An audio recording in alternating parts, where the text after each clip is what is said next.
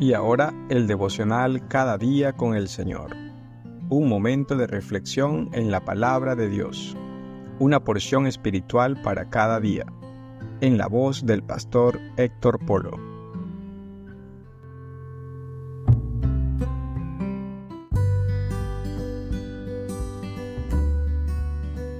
Mis hermanos, hay terribles consecuencias cuando no discipulados a las nuevas generaciones. Veamos, en los tiempos de Jesús, ¿quiénes eran los responsables por representar a Dios en la tierra?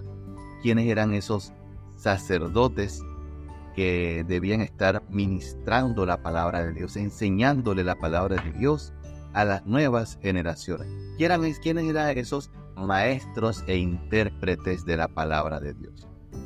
Sí, Exactamente, a veces lo vemos, los vemos como los antagonistas en la historia de Jesús. Me refiero a los fariseos, a los escribas y los saduceos.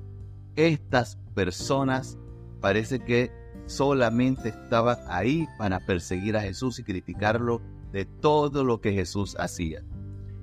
Pero, pero, presta atención y aplícalo a tu vida actual.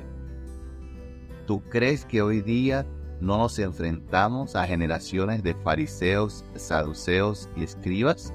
Gente que se supone que debe estar siguiendo a Dios y no lo está haciendo con sus actos, con su testimonio. Eh, pareciera que eh, está siguiendo a otro Dios, a otro Cristo, o eh, sencillamente están haciendo las cosas a su manera.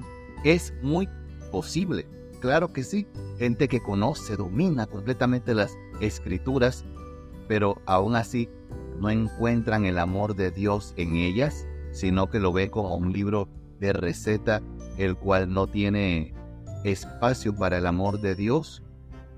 Bueno, este grupo de personas perseguidoras de Jesús es precisamente el resultado de la falta de discipulado bíblico. Si usted recuerda las escrituras, ellos eran grandes seguidores de los patriarcas. Hablaban mucho acerca de los patriarcas. Eh, eh, les encantaba decir, pues, que uno de sus eh, antecesores era Moisés, el gran profeta, el que le dejó toda la ley. Pues a este mismo Moisés Jesús le dio instrucciones claras en las escrituras. Deuteronomio 6, del 6 al 9, Dios habla con Moisés y le dice, y estas palabras que yo te mando hoy estarán sobre tu corazón, y las repetirás a tus hijos, y hablarás de ellas estando en tu casa y andando por el camino y al acostarte y cuando te levantes, y las atarás como una señal en tu mano, y estarán como frontales entre tus ojos, y las escribirás en los postes de tu casa y en tus puertas. La instrucción para Moisés era transparente, clara y no requiere interpretación. La palabra de Dios tiene que estar por encima de lo que hay en tu corazón, en tu vida. Tú tienes que guardarla, atesorarla, ser hacedor de ella.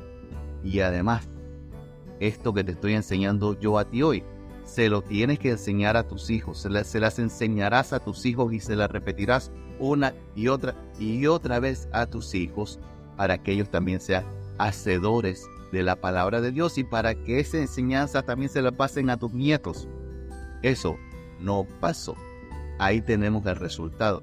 Desde el tiempo de Moisés, ese Moisés a quien los fariseos eh, adoran, ese Moisés quien les dejó la ley, no fue capaz de hacer una transferencia de vida o de o de promover a los futuros líderes de que siguiera enseñando el camino de Dios a las nuevas generaciones. Por lo tanto, una ausencia completa de discipulado. Podemos ver en Josué 24:15, Josué hace un compromiso. Aquí pareciera que hubiera una renovación espiritual en el pueblo, ya para los tiempos de Josué muchos años después de los tiempos de Moisés. Ya al final de los días de Moisés, Moisés dice, yo no sé ustedes pueblo qué van a hacer, pero yo y mi casa serviremos a Jehová. El pueblo también respondió, el pueblo dijo, no, no, no, Josué, no te pongas así. Nosotros también vamos a seguir a Dios. A Él oiremos y solamente a Él obedeceremos. Esa generación vivió conforme a los estatutos de Dios, pero no discipuló a las nuevas generaciones. En el libro de jueces, capítulo 2, versículo 10, podemos ver que esta generación pereció. Pereció Josué y pereció toda la generación. Se fueron con Dios y ya eh, quedaron en la tierra sus hijos, quedaron como líderes eh, los, la nueva generación, la generación que no fue discipulada, la generación que no recibió esa transferencia de vida de parte de sus padres.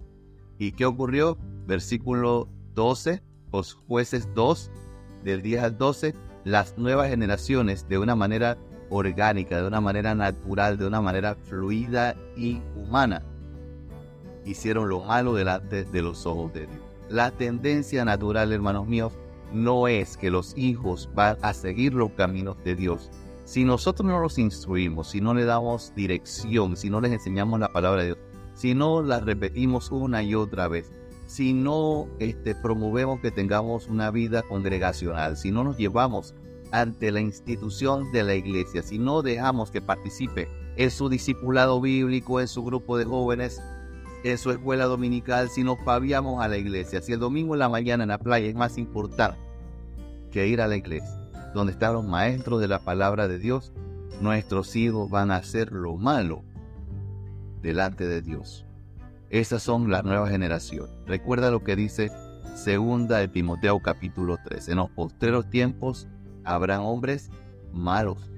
Que tus hijos no sean de esos hombres malos y no sufras las consecuencias de la falta de discipulado bíblico. En pocas palabras, disipula a tus hijos y pon en tu corazón llegar a hacer, alcanzar esta meta, ser discipulador en tu congregación.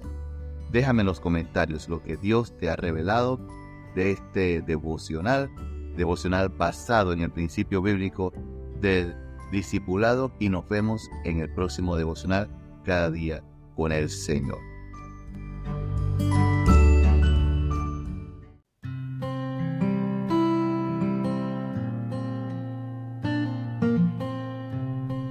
Esperamos que cada día con el Señor haya sido de provecho para su vida.